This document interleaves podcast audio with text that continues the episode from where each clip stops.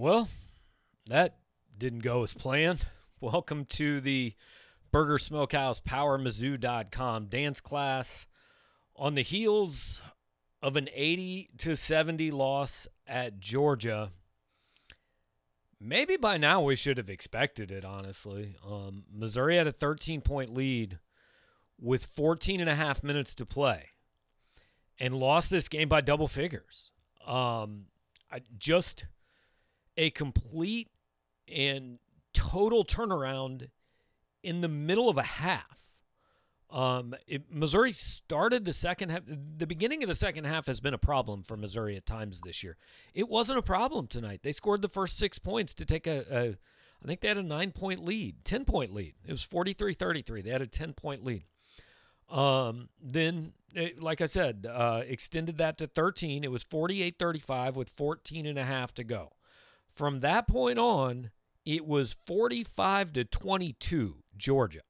This is not a good Georgia team. They doubled Missouri up in the final 14-30 of the game. Um this is a look we talked on the pregame show for those of you who are here for that. We talked about how Missouri had to win this game for many reasons, right? But um I, I will now listen to the people that think the wheels are off, or are at least you've lost a couple lug nuts somewhere on the highway. I I think as of today, this team makes the tournament. Cuonzo Martin expressed confidence that his guys will figure it out. I'm not really here to listen to the idea that just because Jeremiah Tilmon wasn't there, there's an excuse for this. Um, no, you, you should have won this game. This is this is a game NCAA tournament teams win. This is a game good teams win. This is a game even bad teams win when they're up 13 points in the second half. Um, look, I appreciate everybody that's here with comments and, and questions and all that. And we certainly are going to get to those and we're going to take your calls. Two things we always do before that. First, we thank Burger Smokehouse. You can see up in the upper right hand corner their logo. They make this show possible every single game. It's been a little bit more depressing than you guys might have wanted. Um, you might, you know, just make yourself up some pulled pork and have a cold beer and drown your sorrows while you watch the show. But uh, I would recommend if you do that, you get it from Burger Smokehouse. You can do that at smokehouse.com. You can do it at various grocery stores across the state Price Chopper, Hy-Vee, Schnucks, Gerbes, um, all kinds of places that you can get it smokehouse.com. They're family owned and operated out of, out of California, Missouri. Burger Smokehouse, the official smokehouse of Mizzou Athletics and also of the PowerMizzou.com dance class all season long. The other thing we always do before we get to the comments and the questions and all that is we hear from the head coach. Uh, Cuonzo Martin just did his press conference in what appeared to be like a I, thrown together homemade gym somewhere in Stegeman Coliseum. Uh, so we're going to play that for you. And I want to warn you guys there are a couple of inter- technical issues, not on my end, but just a couple technical issues early on in the press conference. I think the second and fourth questions have some problems. So you're going to have to kind of stick with it for about 15, 20 seconds in there, but then they disappear and, and everything will go smoothly. So here's Cuonzo from Athens, Georgia, after an 80 to 70 loss. Hey, Coach Martin, it looked like live ball turnovers were really an issue there in the second half. Just what changed after taking care of the ball so well in the first half? Man, uh, great question. Thought we did a great job moving it, getting really what we were looking for in the first half, even into the second half to maybe around the, I guess, 15 minute mark or somewhere around there. I thought we had a, you know, couple key missed around the rim. And then those live ball turnovers led to maybe, I think they had like four threes at one point that's 12 point turnaround. And uh, just kind of back and forth, back and forth there. Uh, yes, man. I just, again, you put yourself in a position to win it on the road. You got to find a way to win it. Mm. Mitch. So, we, we, we've heard. Mitch, you're, Mitch, you're cutting out really bad. Um, um, and some of these losses that intensity and lacking. Mitch, you're cutting out really bad. We'll move on to Ben Arnett. Sorry. Coach, when you, you look at some of these um, you know midweek games um, where the momentum has flipped? Is is there any common thread that that you're seeing from some of these games?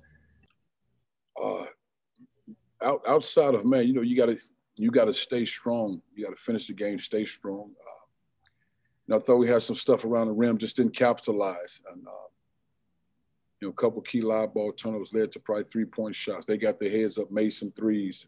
And I think that was a sequence where they had made four threes. And, but it just felt like we, we could get what we wanted to get offensively, man. It just, they made some plays, got their heads up in the chain. But I, I don't, you know, I don't think there's one game after another game, whether it's midweek or weekend. I just thought we had great energy, great game plan, everything we were trying to do. It just we couldn't we couldn't maintain for whatever reason, uh, and, and just really execute what we try to do offensively.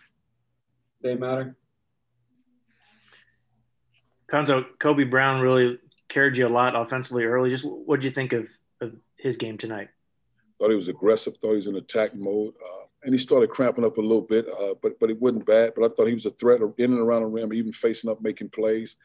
Uh, but we felt like we had an advantage with him. And I, again, I think the key with him was just being aggressive mentally, the mindset to look to score. And maybe because of Tilmon out, he probably felt like I need to do that. But it wasn't as if we put more pressure to say we need you to score. I just thought we felt like there was an opportunity for him, and he got off to a great start early. Blair, you're on mute, Blair.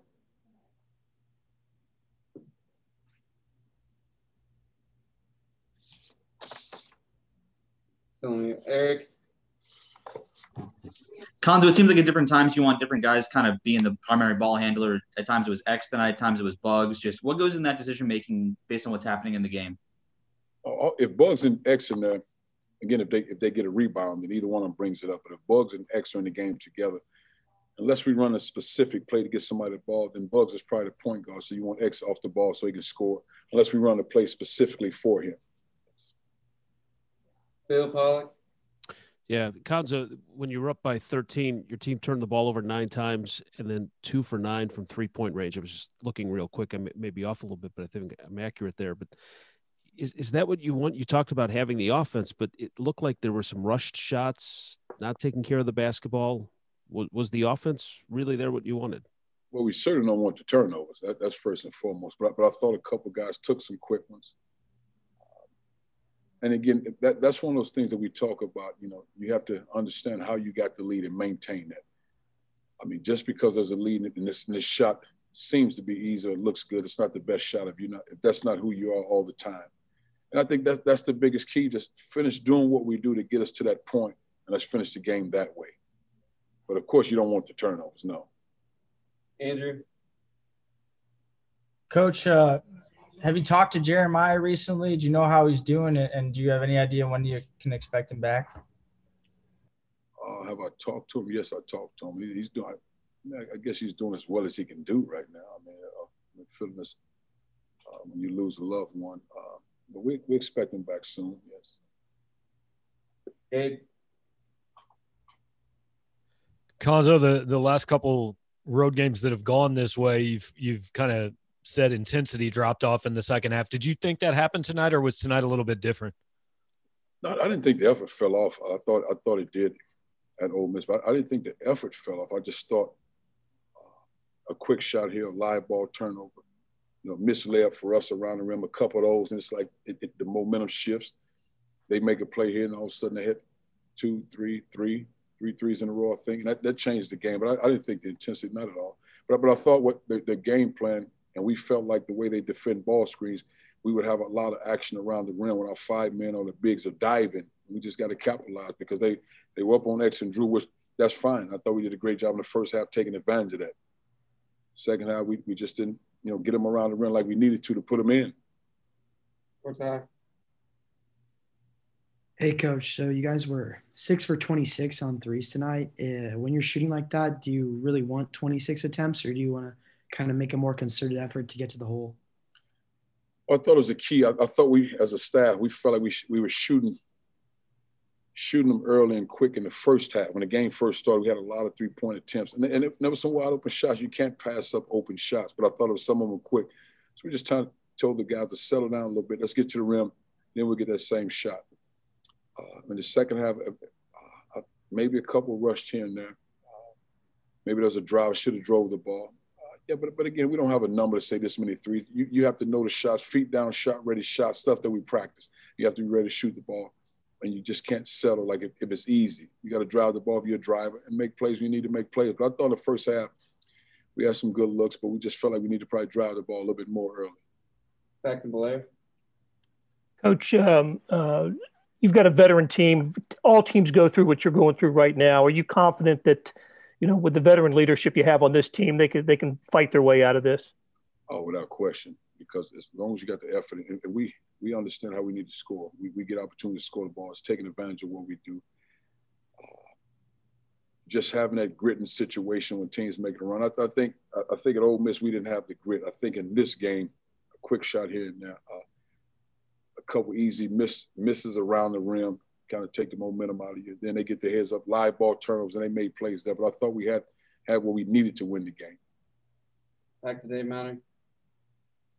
Hey, Cuonzo, you, you kind of mentioned before, there's not many guys, really, Jeremiah's the only one. It's been in late season games where you're kind of chasing something. Um, is that, it's not excuse, but these guys aren't adjusted. They're not really used to games like this with stuff on the line. How, how hard is it to learn how to close games out like that? I think it's one, you got, you have to go through it. Uh, you have to have guys, that, and, and, then what happens, I, I, don't care how old you are. I mean, you, you got singers all around the country, but if they hadn't been in situations and, and, and they're not that level of guidance, be able to say, okay, this is what it takes. Let me put you on my back. And not say put you on my back to go, I'll go score the ball, but just understanding this is what we have to do every time down. It's kind of like, okay, you do your part, I'll do my part because they're good guys. But it's like somebody has to take the bull by the horn, so to speak, and say, okay, here we go. We got to get stopped here. Let's execute it. And it, it can't always come from the sideline, you know. Uh, and I think that is the biggest key in going through those situations, understanding what it takes to win, having the grit to win, having the grit to get the stops, because we have all that but it, but it can't be waiting on somebody else to do it for you. Somebody has to take take the torch. That's time for a few more, Jack. Uh, sorry, Cuonzo. Uh, this is, I think, the fifth time you guys let let a double-digit lead turn into either a really close win or, or a loss like this for Mississippi State. Is it fair to say that at this point it's a pattern for you guys, and what what keeps happening to the point where you struggle to put teams away? Well, I guess it is fair to say it's happened five times, but it just I, I think different things happen in different games. Uh, just a matter of down the stretch, executing what we're doing. If it's getting the ball inside, finishing at the rim, getting key stops, all those things that matters. And it's just a matter of doing it. And, and I think it's one individual pride when you're talking getting stops. And on offense, understanding what it takes for us to win and be successful, you execute and, and taking care of the ball. And then simply making open shots when you have those opportunities to make them. Bring it back to Mitch. Cuonzo, is, is there anything more you, you want to see from from X, I guess, consistently in a, in a game like this? Well, I think you know just strong drives. You know, the stuff we talk about all the time. You know, strong defense, uh, execute what we're trying to do as, as a point guard. You know, got you know one of the guys, experienced guys on our program. But just doing it at that level, yes. I mean, but it's but it's it, it's nothing different than I talk about all the time. Last question for Coach. We get the players in. Rob.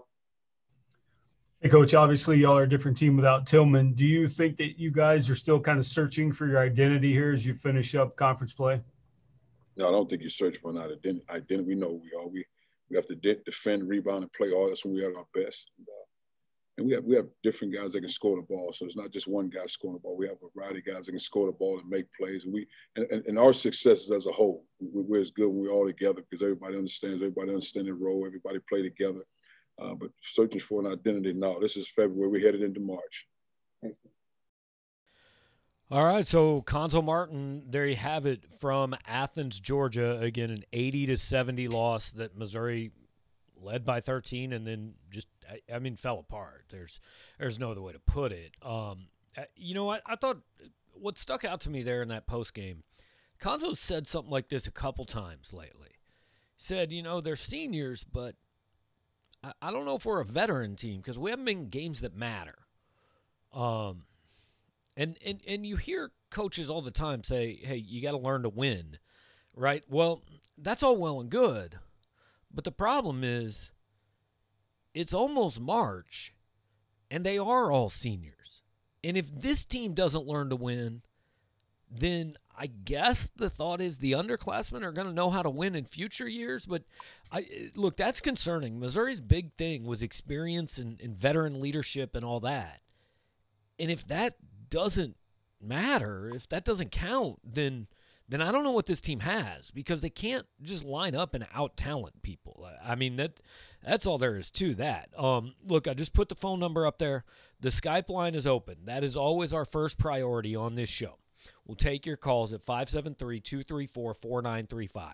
If you've got an idea what's going on, if if you've got some questions about what's going on, if you just want to call and bitch, if you want to call and just kind of talk to me about something that makes you feel better than Missouri basketball makes you feel, whatever, man, that's what we're here for. Um, feel free, dial up the number 573 234 4935. We will uh, hang out and, and, take your calls and, and, your questions and your comments about this game. Um, all right, this one to me, I mean, this is the low point of the year.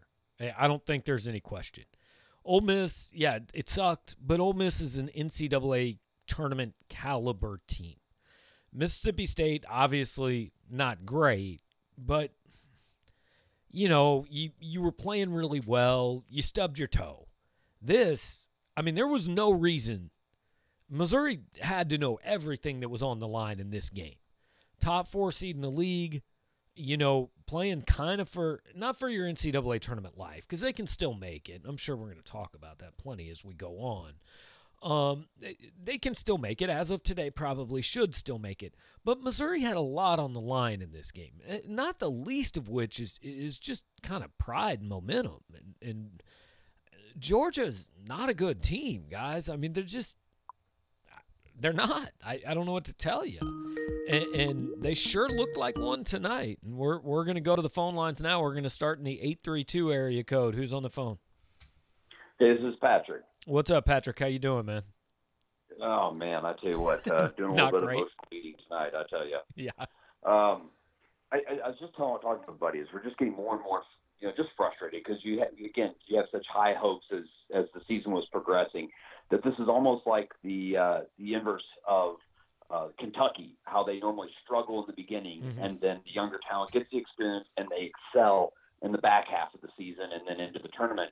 It just seems now that it's the the the younger, more talented teams at the SEC uh, are now being able to outplay the older, less talented team uh, in Missouri. And uh, I don't know if it's just that simple to say that, but it just you just had that feeling that it looked like every time yeah. you the, the past several losses, you're just out there and you're like, Missouri just doesn't have the horses, doesn't have the talent of these other teams who are average to below average in the SEC. Uh, you just look at it; they're just physically, just athletically, they just don't look the, the part. But uh, there might be something to that. From somebody in Oklahoma. Yeah, no, there might be some to that. I mean, if you watch that game tonight, Missouri doesn't have anybody that can do what Toumani Camara can do on a basketball court. They just don't. Uh, um, not sure they have anybody that's as good as, as KD Johnson, the freshman. I mean, that kid looked like he looked like he could play running back. Honestly, in the SEC, that kid is absolutely he is stacked for a for a six one dude. Um, but this is, and I said it kind of privately to some people uh, in the first half of the season when they were going to 13 and 3 or whatever they were. And look, you don't want to say it publicly because there's no point in saying, hey, I don't think they're that good. But but I said to people, I don't know what this team does well except win. Like I look at them and they shouldn't be winning this many games, right? And Yep. Now it's kind of catching up to them. And, and, and I don't think it's as simple as saying it's the law of averages because they did win those games and, and that counts and all that. But I think they probably aren't as bad as they've looked the last 10 days, but they weren't they aren't as good as they looked for the first 2 months of the season either. And and what you say might have some validity. I mean, these other teams just are are getting their feet wet. They didn't have an off season and all that, and that kind of helped Missouri, right? They were they were so experienced, they'd all played together and it didn't matter that they didn't have the summer to play together. Well, now everybody's had 3 months. You're exactly right. So, Gabe, I've always appreciated it. Thank you. Yeah, thanks for the call, Patrick. I appreciate it, man. And this this is why I like the show because like I hadn't thought of that that that way to look at it. That's a that's a pretty good point by Patrick, right? These other teams, if you watch Ole Miss play, you think they probably have more talent than Missouri. If you watch Georgia play, you think they probably have more talent than Missouri. If you watch Mississippi State play, you think they probably do. Auburn maybe. Just just I'm talking raw athleticism and talent. But Missouri brought back a roster that had all been together for two and a half years, basically, and they'd all eh, Kobe Brown less than that, obviously, but but the rest of them pretty much two and a half years, and they'd all they all knew what each other was going to do and they'd played together before and you kind of get this sense of hey i know where this guy's going to go and in this situation i know what this guy can do and all that and so that matters in a year where these other teams couldn't have freshmen show up on campus in June and get a whole summer in, and they couldn't take trips to Canada and Italy and play exhibition games against pro teams and stuff. That matters when coaches have two and a half, three weeks of practice before they're throwing these guys out there for their first game. But after Valentine's Day, these teams have all been playing for three months now, and they've been together every day. And that experience advantage is mitigated a little bit over what it was at the beginning of the year. And so yeah, I think that's I think that's a great point. Um and and and maybe a reason that things are leveling out a little bit, right? Um I also think I mean, I watched that game and I I don't know, man, when when your best player cuz I and I don't know if Xavier Pinson's the best player, but he's one of them. He's in the discussion when you just don't know when he's going to show up and you don't know when he's going to drive versus when he's going to be content to stand on the three point line and, and fire jump shots, I, that's got to be hard because, uh, I mean, you got to start that guy, right? You've got to. And you would think six days ago, Cuonzo basically took him to task in the press. I mean, he was those comments after Ole Miss, you didn't have to be a rocket scientist to figure out those were directed to Tilmon and Pinson. And so you would think that would get it going. But then I watched that first half tonight, and it was just the same passive, not getting the offense going, taking some jump shots. Um, I it, this team can't win when it doesn't have Tilmon and when Pinson doesn't play well. It, it just can't win against almost anybody. Uh, to be quite honest with you, here's a, he, we talk about plus minus a lot, and I always say it's not a perfect stat, but basically it is when you're on the floor, what is the relative score? In 23 minutes, Xavier Pinson was minus 19 today. That is difficult to do. It wasn't even the worst on the team. We'll talk about that in a minute, but we'll go first to the phone lines. Two two two nine area code. Who's on the phone? Hey, um, I, I'm Aaron uh, from Georgia, and I, I've got two positive things to say. Okay. Uh, one, um, I don't have to go to work worried that I'm going to get trashed being the only Mizzou fan living, you know, at my job because they probably don't even know Georgia won because they don't care about basketball. Right. They're waiting for spring football. Yeah. Absolutely. And the second thing was I could have been at the game and I stayed home. So, uh, so those are my two positive things. And you know, I'm, I'm, a big Cuonzo apologist, but I, I, really just have nothing, nothing today. Yeah. And um, you know, and, you know, he the analogy I have is he's like Barry Odom. I love Odom as a person, and and I think both of them are good coaches. I think they have, you know, you know, I think they're fun, you know, teach fundamentally sound football and basketball but they just can't recruit the athletes yeah. to win at the next level. It's, and that's it, like it, this wasn't about coaching tonight, right? the same coach they had got him a 13 point lead as blew the 13 point lead. I mean, he didn't fundamentally change anything with 14 minutes left. He didn't tell him to start turning the ball over and tell Georgia to start making shots. But what you're seeing is a team that has no margin for error because the roster just doesn't have that much talent on it. And in, in the last two years, they've basically signed Kobe Brown. And that's pretty much it. You know, so. So, I, yeah. mean, yeah.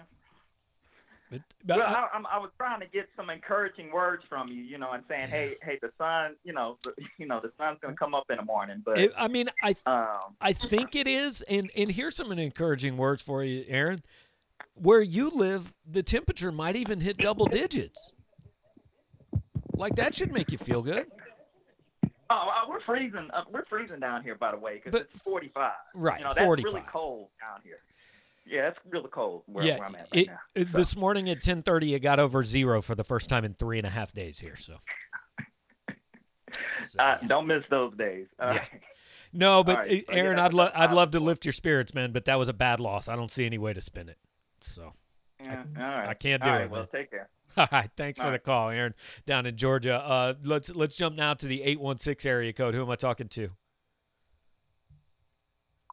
You still there with me? Yeah, can you hear me? Yeah, I got you. Awesome. Uh, so kind of two things from me. It's and you you kind of alluded to both of them, Pinson and the coaching. Mm-hmm. Um, I know you had said you didn't think coaching was an issue tonight, and obviously he's kind of been the one to get them off to fast starts, but then they blow these big leads.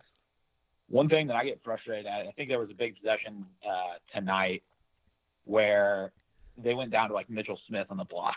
Like we Mhm. needed to get a bucket. I We were remember down that, like yeah. four or six. They went down to Mitchell Smith on the block.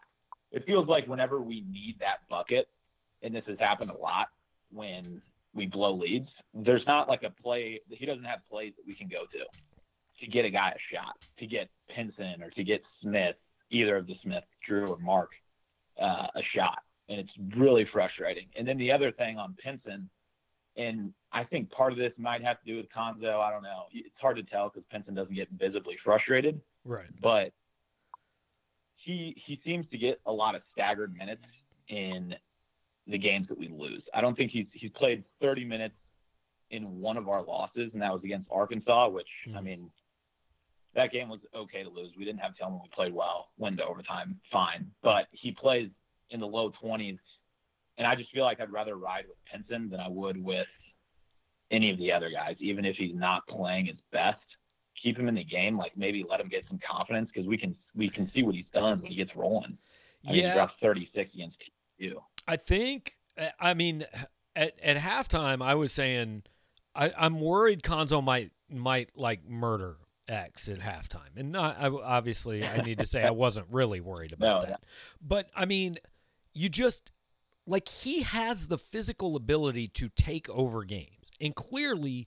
What he is good at is using his speed and driving. Like he's not a three point shooter. And the entire offense comes off of him driving. Right now, when Tilmon's there, it's it's the pick and roll. They don't really have the guy to do that with when he's not there because that's not. I, I mean, you can use Mitchell Smith in that role, not as often. But I, I mean, Pinson getting in the lane opens up the kick to to Mark for three, or the kick to Drew cutting, or you know Kobe Brown or whatever, and he just I mean, he wasn't doing that. He wasn't even initiating the drive, and that's that's what I think frustrates Cuonzo is look, we can put in the game plan, we can say this is what you need to do, but we can't go out there and physically do it. And if you're not doing it, I'm going to put you on the bench. Um which which I understand because I, I thought and again it was it was just before the phone started ringing, so I'm not sure if you would have heard this, but I mean in 23 minutes tonight, X was minus 19. Uh, they got outscored by almost Yeah. a point for every minute he was on the floor. I thought they were much better when Drew Buggs was on the floor tonight, despite the fact that Drew Buggs is zero threat to score. Um, I just thought the offense worked better because he he facilitated it. X kind of was getting his own a little bit, but he, he just wasn't doing much for for the rest of the the offense.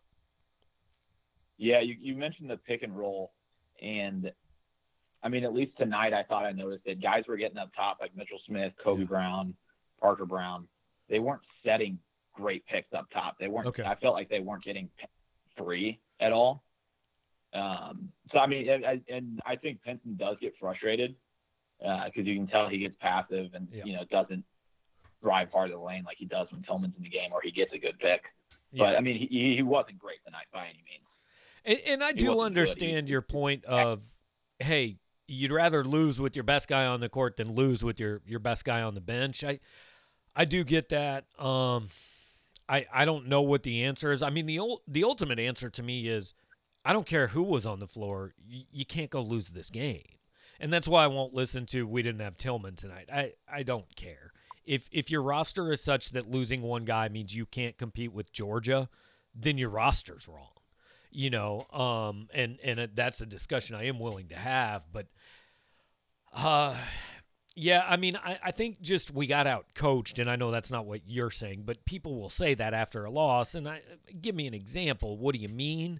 I don't know that it was coaching tonight, but it was just like all of a sudden everything Missouri did to get there, they just quit doing. And uh, maybe that's coaching, maybe that's execution. I think ever, I think you do something like tonight, there's plenty of blame to share with everybody. Right. So. I agree. Thanks for taking my call, Get Rough one. Thanks for calling. Thanks for being a part of the show. Appreciate it. Appreciate uh, all you guys who are calling in, uh, and in the in the chats, in chat in the comments too. And we will certainly get to those. But um, uh, when we do have people call in, that's where we want to start. Um, and numbers up on the screen there 573 234 4935. Also on the screen, that Burger Smokehouse logo, which uh, they make this possible. They they host or they sponsor this for us. I host it, but they sponsor it. Uh, so check out their stuff at smokehouse.com. Uh, go to the grocery store, pick it up. Like if you're in a grocery store in Missouri, they have big enough displays. You should be able to find them. If you can't find them, it's back near the refrigerated stuff usually because that's where they keep meat. Because meat on the shelves, you don't generally want to eat. So uh, go back to where they keep stuff cold, and you'll find it there. Um, so we talked about Pinson's plus minus. Amazingly, it wasn't the worst one on the team. Javon Pickett tonight was minus 20 in 21 minutes. Um, also difficult to do. We had talked about his health coming in. Obviously, he's okay. He played 20 minutes tonight or 21 minutes tonight. He's healthy. Um, we talked a lot on the pregame show about is Torrence Watson going to play more. The answer to that was no. Um, and it, it, Mark Smith tonight was was decent. Um, scored 11 points on four of eight shooting, two of four from three, had seven rebounds, three steals. He was better than decent. He was actually pretty good. Limited to 26 minutes because of foul trouble, but I, I, think you can make a pretty good argument. Mark Smith was the second best player on the team tonight. Uh, 11.7 boards, three steals, two turnovers in 26 minutes, made half his shots. So you don't take minutes away from him tonight and give them to Watson, maybe. Uh, Javon Pickett, 21 minutes. He was two for five from the floor, 0 for 1 for three, four rebounds, three fouls, one turnover, uh, no steals, no assists. Um, so you could take minutes there. Um, but I think we got the answer to the Torrence Watson question. No, he's he's not going to get more minutes.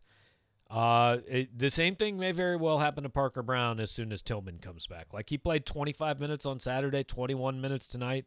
Those minutes are going to Tilmon, and I don't see him taking too many minutes away from Mitchell Smith. So I, I think the rotation's to go back to what it was pretty much when Jeremiah Tilmon's back, and now maybe that's a good thing because they're 0 3 with with the new rotation. You know, um, I, I just I don't have many good things to say tonight, guys. Uh, this to me was a this was a show up and like this game's important. You need to win this game. And we talked about all the downside in the pregame show. And this one is hurts. I mean, not just from like a net standpoint, and a ranking standpoint. They're going to be out of the top 25 next week, and they should be even if they beat South Carolina. They're out of the top 25 with this loss. 13 6, three in a row, but it's the momentum. It's, I mean, everybody is now questioning this team, right? And even the, let's go back to the last win. Last win was 68 65 over Alabama. Remember, they led that game by 22 points with 13 minutes left, 20 with six and a half minutes left. And then Bama came storming back. And I said, here's the problem it's always going to be in my head now, even though they won this game, that that can happen. And it happened again tonight, and it's happened before. Um, and it really shouldn't happen with a team with this much experience. And I, I know Cuonzo said they've never been here before, but like, but they've been in games. They've played with 13 point leads, and uh, somehow you've got to get the message through to them that – being up 10 points does not mean the other team quits trying, you know, and, and you've got to start it again before you're behind.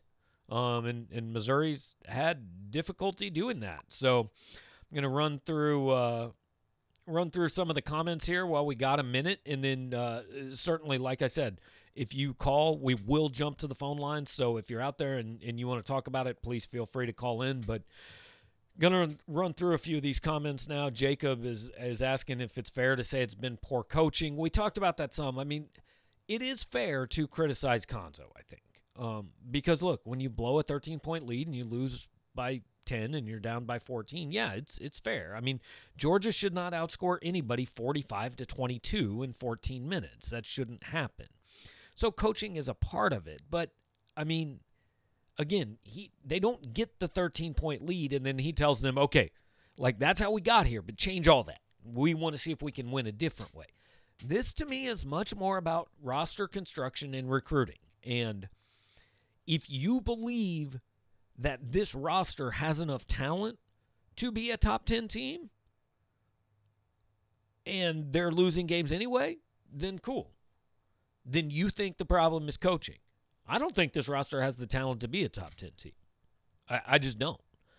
I think he's gotten a lot out of what this team has. I just don't think it has enough. So I lean more toward the problem is recruiting. And I will lean more toward the problem is recruiting on 85% of teams that things aren't going well in college sports because I think talent usually wins. Now, does Missouri have more talent than Georgia? Um, I, I I think so. I mean, I you could maybe make the argument they don't. I think, like I said, I don't think uh, Missouri has anybody quite like uh, Camara um, on its team. But like top to bottom, I, I think I think Missouri has more talent. Uh, but it, it's not so much more that you're just going to roll the ball out and win, right? Um, I mean, if Missouri plays Georgia 10 times, they're, they're going to win more than their share. But my issue with recruiting isn't you're not out recruiting Georgia. It's I just don't see the talent on this roster that I think it needs to get to where it wants to go. Um, that's that's the bottom line. Look, they could prove me wrong, hundred percent. Could prove me wrong this year. They could prove me wrong next year. But if we're having a discussion, does it fall more on the in-game stuff or on the coaching or on the recruiting stuff? I'm I'm almost always going to side on the side of recruiting, and I definitely will with with this team and this roster. Um, Dr. Sanitary says people will blame the refs and Tilmon, but Georgia sucks. Mizzou should have won, and this team officially has problems, and it starts at the top. I, I agree with all that. Um, look, I know people are going to say, well, they were in the bonus with 15 minutes left. All right, guys. So let's do this real quick, okay? Total personal fouls called. Georgia 17, Missouri 22. Some of those late. Um, when Missouri was, I, I would say, a fair amount late when Missouri was trying to uh, to make up or trying to to get back in a game that was kind of over. Uh, Georgia, I don't know, went to the line once, uh, twice, three times, four times in the last two minutes. So four fouls. There was a, a five foul difference, and there four of those fouls came in the final two minutes when Georgia was was up big. So in essence, personal fouls were about even. Free throws, Georgia took 26, Missouri took 15. Again, they took eight in the last two minutes. Um, the refs didn't lose this game. And yeah, they called. I understand it was like five to one early in the second half, and it was seven to two or whatever. I get it, but that didn't lose this game. I mean, when when when Georgia got in the bonus, Missouri still had a 13 point lead. That's not what caused Georgia to win the game. It's not like Georgia free throws. It, it, I'm I'm to look at second half free throws and see what they were. So Georgia was 16 to 21 from the line. Again, eight of those came in the final two minutes. So they shot 13 free throws. And let's assume they made 11 of them, right? Which is probably a little high. Missouri was still up 14 points. This wasn't an officiating thing. I, yes, there were some bad calls. Um, there are always bad calls. Maybe a few more of them went against Missouri than went against Georgia. But this was not. I, am not going to listen to the argument that the refs lost this game. And and I know Dr. Sanitary was not saying that. Um, not at all. So, um, Logan kind of agreeing with what Patrick was saying on the phone earlier. Mizzou was well suited for a COVID abbreviated offseason and started well. Other teams have had time to gel and caught up. I, yeah, I, guys, it's a really good perspective that I hadn't thought of. I'm gonna steal it. Now I'll give you credit when I write about it, but it is. I, I think it's a it's a good thing to look at. Um, uh, Travis says Pinson was bad tonight and Drew disappeared at times, and I tell you what, I, look, Drew's not going to be good all the time, right? But the play that that I thought kind of ended it was was Drew came up. I think they were down six. I think it was seventy to sixty four, and Drew came down and did kind of a one handed pass over on the wing, and Georgia stole it and got fouled. And uh, I mean, the next time I looked up, it was like a fourteen point game. Um, Drew was he wasn't awful tonight, I guess. Uh, let me look at his numbers here. He had well, he had nine points, so it's his first game in the last eleven that he wasn't in double figures. He was four ten from the field, four rebounds, four turnovers, two steals, two assists. He wasn't good. Um, he definitely wasn't good. Uh, you know, so yeah, but so basically what you got is Tilmon wasn't there, Pinson didn't play well, and Drew Smith didn't play well. Well, Missouri not going to beat anybody that way. I mean, they're not going to beat literally anybody in this league. Um, Aaron Johnson, will Tilmon be emotionally available the rest of the year? Look, I, I don't know where the kid's at. Um, I mean, mentally, I know where he's at physically. Um, but mentally, I don't know. Um, I, I'll never judge a kid or shame a kid for for choosing his family. Um, I don't know what dynamics are at play. I don't know where he's going to be at. I don't know if you're going to get the same guy you had for the first for the last month and a half, but I I don't know. We'll, we'll see, right? When he comes back. David says the season is now try to make the NCAA tournament. You're right, David. It is, and I think they will. I think they now they're not going to go in there hot, really, but I think they built up enough equity that they're going to make it simply by winning games they should win the rest of the way. So that means beat South Carolina, beat A&M, and if you beat Ole Miss at home, I'm pretty sure you're in. That puts you even if you lose at Florida, that'd put you 9 and 7 in the league. Let's say you split LSU and Vandy 10 and 8. You're 17 and 8 overall. You're to get in. So, I think they'll get in. But do you feel a lot different about what they can do once they're there than you felt three weeks ago, a hundred, or two weeks ago, or one week ago? Absolutely, you do. Because now I'm looking at this team like seven seed is maybe. I mean, I would say a six is the ceiling, and that includes like beating Florida and maybe LSU. Uh, six is the ceiling, and it could drop well below that. I'm going to go to the 314 area code. Who am I talking to? Hey, Gabe. It's Marcus from the Lou. What's up, Marcus? How you doing, man? Good, brother. How are you? I am hanging in. Uh, still kind of trying to figure out what happened there. Yeah, yeah, I get you. Uh, you were just talking about David Newman was about is the season now to try to make the NCAA tournament. I think you predicted early in the season that was kind of the benchmark. Yep. And I, I don't think we were ever as good as top 10 in the country. I also don't think we're as bad as top 40. And I think most of college basketball is in that 10 to 40 range. Yeah. So I, I just think that's what college basketball is.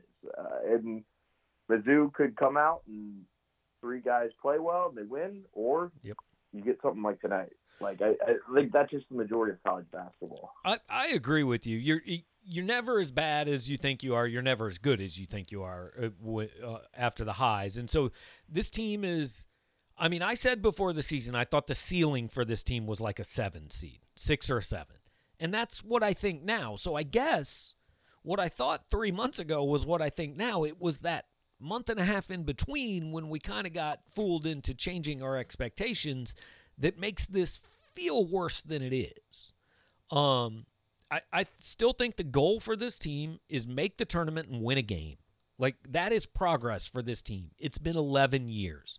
you, yes, you need to get there, but you also actually need to win one, I think. But if you do that, overall, I think it's a successful season. But after you were 13 and 3 and had beaten a top 10 team and were in the top 10 yourself, that feels a little hollow, even if it shouldn't, right? Yeah, absolutely agree. But I really do think that's what this team is. They're yep. like a lot of college basketball teams. They're just right in the middle. And if they get hot, they could win a couple games. And You're right. If, they're if playing like now, they could be out week one. Yeah, they've proven weekend. like they've beaten teams that are good enough that like if this team makes a Sweet 16, it's not the biggest shock in the world. I mean, if they make an Elite Eight, it's not the biggest shock in the world. You know, um, I, I wouldn't predict it today, but it is possible. Um, they've they've beaten three good teams in a row, but like you said, yeah, if if they lose first round, that that's very possible too. And the one thing I won't listen to is the people that say, well, it doesn't matter where they're seated because they can do anything on any given day. But the point is, as a three seed, your path is theoretically quite a bit easier than if you're an 11 seed, right? So it does matter.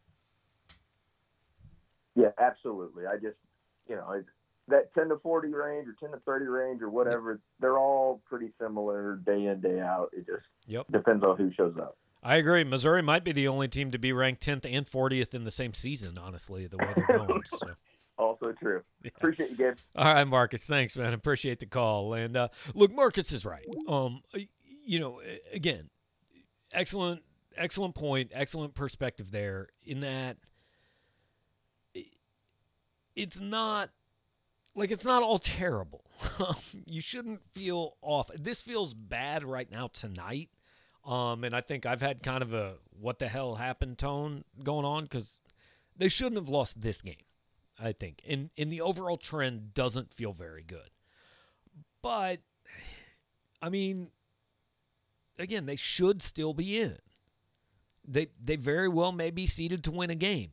If they make the Sweet 16, it won't be a shock. And the the beauty, it, it's the blessing and the curse of college basketball, is that people only really know what happens for three weeks, and so if you go in as a 10 seed, but you win two games at the right time, nobody remembers that you were a 10 seed or nobody remembers that you fell apart down the stretch of the season. All they remember is, hey, that was a Sweet 16 team, good year.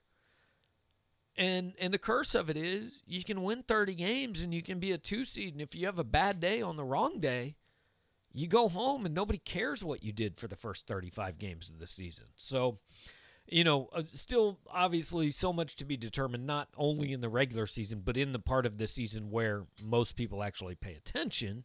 That I, I don't want to bury this team. We shouldn't bury this team. I think they're still an NCAA tournament team. That said, it's been a bad seven, eight days for for this team, no question. Um, Bokomo says this is not a good Missouri team. I thought we needed to see something in year four. I haven't seen anything. Well, then you're just choosing not to look. I mean, they're, I don't know, they're 20th in the country. They're not going to be ranked next week, but like they're a top 30 team. They're much better than they, they were under 500 last year. If, if you haven't seen anything this year, it's because you don't want to see anything. I mean, that, and that's fine. That's your prerogative, but you know. Appreciate Patrick supporting the sponsors. Emotionally eating with Burger Smokehouse tonight. I like that. Uh, Georgia Rebel wants to know where the name Dance Class came from. That was I came up with that name, and the reason is because I kind of wanted this show after every game. The idea to be what's this mean for the NCAA tournament hopes for the big dance, all that. Um, so I came up with that. Whether it's any good or not, I don't really know, but I'll take either the uh, the blame or the credit on that one. Um, Let's see. Breakfast King wants to see Cuonzo doing the presser while riding the stationary bike. I actually wanted him to get on the elliptical, to be quite honest with you. Um, let's see. All right, still rolling through. Um,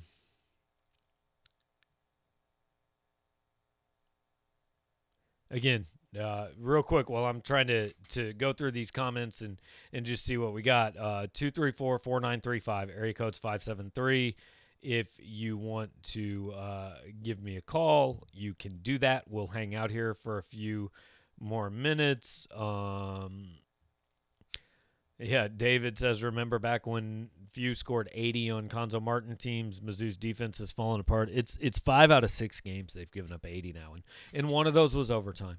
Um, didn't give up 80 in regulation, but four out of six in regulation, um, which is obviously not ideal. Going to the uh, 908 area code now. Is this is this my guy Schiff? Yeah, I didn't want you to think I was uh, going to let you down, Gabe. I, I appreciate you it, man. tonight. Yeah, what's going on? I got a game to cover in 10 minutes. Doesn't that, That- stink? It's it's criminal. No, uh, no game should start at 9:30, 10:30 your time. That's ridiculous. Are they out west or Yeah. something? Yeah, they're in Phoenix. It's Oh. uh, Steve Nash's homecoming. Okay. I, I come to you with, with two things before I have a comment about the game. I, I was asked this question earlier this week, and uh, I admit I had to look up the answer. Can you name the other three members of Mitchell Smith's recruiting class? The other three members. They would have graduated last year. Correct. Probably. Uh, was Cullen VanLeer in that class? No. No, damn it. I know Jordan Geist wasn't because he was a JUCO guy. Correct. J three? No, he was before that, wasn't he? No, that's Hayes. Yeah. Yeah, I don't know. Reed Nikko, Okay. Willie Jackson, and Frankie Hughes. Oh, Willie Jackson and Frankie Hughes, the Cleveland connection. How could I forget that? Yeah, what was that guy's name? The high school coach. Yeah, Um, I don't remember, but uh, yeah. they both yeah. transferred. Um, Frankie, Frankie, or uh, Willie Jackson's at like Ohio now, or maybe Toledo, one of those. I, yeah, I think Toledo, and then I think Frankie Hughes was at Duquesne. That I thought that was a great trivia question, though. I um, I guessed like I guessed Cullen VanLeer like you like you did. It's an Um, illustrious class, yeah. Yeah. Oh, for the books. Um, also, I you know I told Mitch that I've been costing you guys serious money. Um, so quick story for you: the first time we ever went to Missouri to look at the school, we have been using Burger Smokehouse Yeah. For years, and my mother insisted we drive to California, Missouri to see the place in person. Excellent. So, so Burger Smokehouse is shipper approved. Yeah. It, it, what is it like in person? Um, It's a See, see, smokehouse. it's a tough question to answer because all I mean, all I had to compare it to was the catalog we got in the mail every year. So I don't know. I don't know how to answer that. But um, I, I guess it was worth the drive. Okay. We've never been there before, you know. I've been Um, to California. I've not been to Burger Smokehouse. Yeah. Yeah. There you go. Right. Um, how have the callers been tonight? Ha, ha, are, I, I take it people are very angry. Not not super angry. Just I think they're kind of like me. They're kind of baffled. Like what the hell happened there? Um, because like Yeah. we, we talked pregame about how maybe they could lose, but I don't think anybody really believed it. I know I didn't believe it. So uh, that was bad. man. Yeah. Before I let you go, um, you know, I, I, I've now come to agree with you that the goal for the season is to win a game in the NCAA tournament, and then everything else after that is gravy. I just don't know how practical that looks after tonight, but I agree with you. I remember I argued a couple weeks ago, maybe it should be a little higher. Now I'm, I'm completely in, in uh, parallel with you on your views Yeah, there. and If like- they can even, but You watch that ahead. tournament, man. Bad teams win in round one all the time. And I'm not saying they're Yeah. a bad team, but like worse teams than this win a game or two. Yeah, absolutely, absolutely. I think, yeah, yeah. So, It, it's yeah, just that's all I got. I hope Go they get there. It's it's fun to care about the tournament. Yeah, yeah. I, uh, you know, I it, I always think back to that first Cuonzo team. They were obviously on the eight nine line, but they must have lost. How many games? There was the Chris Chiozza game. There was the LSU game. You think if, if half of those games that came down to the final minute were flipped, they probably get off the eight nine line, and then maybe they're in a bit better position to win that first game or make it more competitive. Granted, there was the Jordan Barnett thing, but um, Oh, I forgot I, about that. uh, yeah, it feels like a lifetime ago, right? Yeah. Um, but uh, but yeah, I, I just feel like they the the goal right now should be to have a decent matchup in round one and not and not have something you know like a Loyola Chicago or something. or or, or not run into a Florida State team that you watch and go, "Oh my God, how was that an eight seed?" Yes. Yeah. Yes. So, yep. Well, Schiff, appreciate the call, man. Enjoy watching Devin Booker. Uh, that- that's a great. That's a good Mizuka. You know, the last time the Nets played out there, Melvin Booker was there. I ran into him. He now lives out in Phoenix full time. Um, I like it. because he couldn't stand watching at home. Yeah, so I'm, I'm ending the call on a, on a Mizzou related note. That's a great way to go out. All right, good deal, buddy. We'll talk to you. See ya. Thanks, man. Uh, all right, now we got the three one four area code on the line. Who am I talking to here? Hi, Gabe. This is Pat M from St. Louis. I have two questions for you. I apologize if you've already answered for them. I am here late. Um, is there a chance that if we finish sixth or seventh in the SEC that we could still miss the tournament? Typically, we don't run six teams deep in the tournament, right? Yeah, it's well the the the other thing though that you have to realize is Missouri had legitimately the best non-conference in the SEC. So I mean, they were better than Bama, they were better than Arkansas, better than Florida, anybody even better than Tennessee. Anybody that finishes ahead of them, none of them did what Missouri did in the non-conference. So the SEC or the, the NCAA tournament committee is going to look at the whole body of work and beating Illinois, winning, uh, beating Oregon on a neutral court, winning at Wichita State. Like these are these are things that are are going to weigh huge in Missouri's favor. Okay, that's good news. The other side is how much are they going? I mean, I know that this is a mess and there's so much stats and bracketology and things like that. Are they going to take into account at all that Jeremiah Tilmon was not present for these past two games? On one hand, it benefit us because we obviously shit the bed the past two games, um, or three games rather. The other side of the coin is um, Oregon was missing a player when we faced Right. them. That is apparently really key. We probably wouldn't have beat them. Or how much are they going to take into account that didn't have Jeremiah? Yeah, I think it probably matters less than like I mean if he misses the last 8 games or something, I think they look at it, but if they just go I, or if he comes back and Missouri wins every game, they might bump up a seed line by saying, "Hey, yeah, they went they lost 3 in a row, but they didn't have their best player in all three of those." So it could make a minor difference. I don't think it's going to make a major difference, especially in a year where like people are missing dudes every game. I mean, you can't go through everybody's schedule and be like, well, this guy had COVID that game, and this guy had COVID the other game, and then this guy had an aunt die, and you know, so it, at at the most, it'll make a very minor difference, I think. All right, sounds good, Gabe. All right, Best Pat. Beat writer from Mizzou. Love you. You're the best. Appreciate the call, man. Thanks a lot, and uh, and anytime you want to call to compliment me, I will always put you on the show. So thanks for that. Uh, thanks here. To uh, thanks to everybody who who has called in and been a part of the show tonight. That's Pat and Schiffer and and everybody else. Uh, certainly, always appreciate the calls. Always like to uh, to have some things to talk about. And guess what, man? Sometimes I even learn some things for you guys from you guys. So I'm gonna roll through. Uh, roll through some of these comments. And, and tyler has a, a pretty common question. Would you like to see or would like to see Cuonzo call a few more timeouts when we get these ruts and try to get things fixed quicker? I get it. Um i i do understand it. But i mean you have a timeout every four minutes in college basketball. And a lot of times what you'll see like if another team starts to go on a run with 10 25 left you might see a coach go, all right, let's give this a couple possessions, see how it goes. And then if the run is still going on, well, if you're at 850, maybe you call a timeout, but maybe you just wait those 50 seconds for a dead ball till you get the TV timeout. That goes into coaches' thinking, thinking a lot. Also, Cuonzo has said a lot, and he said it tonight.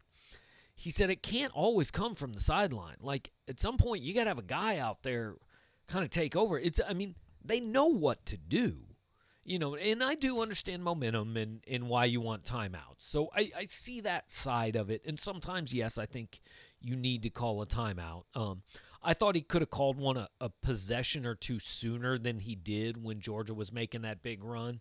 But you know i mean and, and then again like okay let's say you call one and then out of the timeout georgia goes on another 8-2 run. Do you call another one I mean, when's it stop? So I, I get the question, um, and and I thought he could have called one a little bit sooner in the second half tonight, but I generally don't have quite as big an issue with it as as I think a lot of people do. Um, Sam says Mizzou staring a six seed in Nashville and a date with Tennessee or Arkansas on Friday, and a seven to ten seed in the Big Dance. Pray for around a thirty two game. Yeah, I I mean I think that's that's fairly accurate right now where you stand. Um, I'm about one loss away from seriously wanting Cuonzo fired midseason. I apologize that you that is not going to happen. Uh, you are going to be disappointed in that. Uh, Davin says any game they win against a Power Five team with Cuonzo as coach is a bonus. Davin, you should be happy. You have gotten many bonuses this year. You've gotten six of them in the SEC. You've gotten Oregon. You've got Illinois. That's eight bonuses this year. That's pretty good. Um, inexplicable that this team has lost to Georgia, Ole Miss, and Mississippi State when they were dominating or playing even. I no, I agree with that part.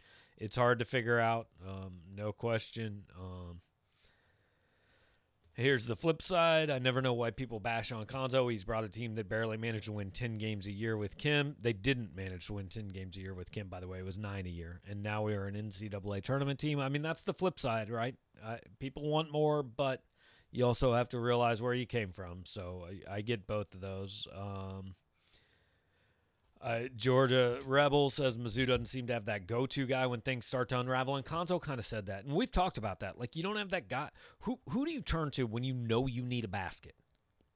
I, Pinson, usually, but not, not tonight. Drew Smith, I, it's just not his personality. Tilmon, but Tilmon obviously like he's not going to go create his own shot. He needs help. But Cuonzo brought that up. He said, you know, we it doesn't have to be the same guy, but we need that guy that that kind of goes and grabs the bull by the horns and says, "Let's go get this thing done." You know, um, so I agree. Good point there, Georgia Rebel.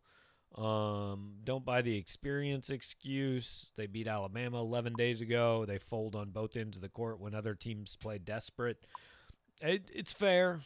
Um, you know, I I mean maybe a little harsh. I might not say it quite that way.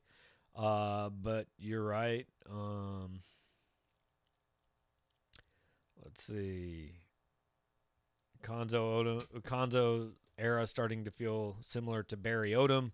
Took over a bad situation and stabilized the program, but now we need to go find the coach drink of basketball. I mean, it's going to be at least till the end of next year, minimum, guys. I, I'm just telling you. Like you can devote energy to it if you want to, but there's no point really in even talking about it. Um,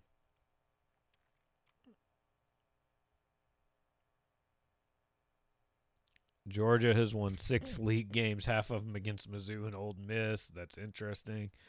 Uh, the problem is that X is terrible when he's not great. Yeah, there doesn't seem to be an in between. Uh, you're right about that. I mean, it's really hot or really cold. Um, didn't realize Mark Smith did so well. Wasn't 100 paying attention to the first half. He didn't seem as good in the second half. I can actually tell you because I've got the first half box score and the second half box score. In the first half, Mark Smith had three points on one of three shooting. He had five rebounds and two steals. In the second half, he had eight points on three of five shooting, including two of three from three, two rebounds, and one steal. Did have both his turnovers in the second half. So um, probably a little, he scored more in the second half, probably played a little bit better in the first half. Um, this basketball season reminds me of the 2019 football season. We're not there yet, Case.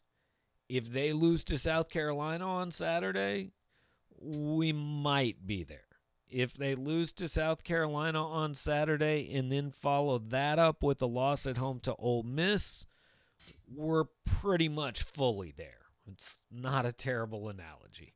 Uh, not there yet, but um, but yeah, we're getting there. Um,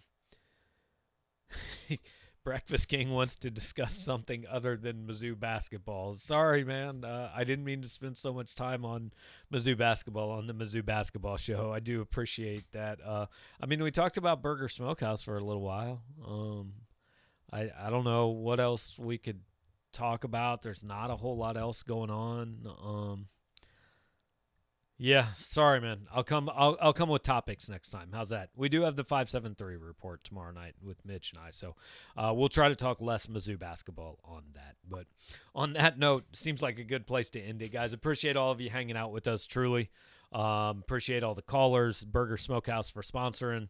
Um, and hey, we'll do this again on Saturday. I don't know what time the game is, but whenever it is, an hour before they start, we'll pregame and then afterwards we'll postgame. And I don't know maybe it'll be a better one than tonight. Thanks for watching. Uh, we'll talk to you later.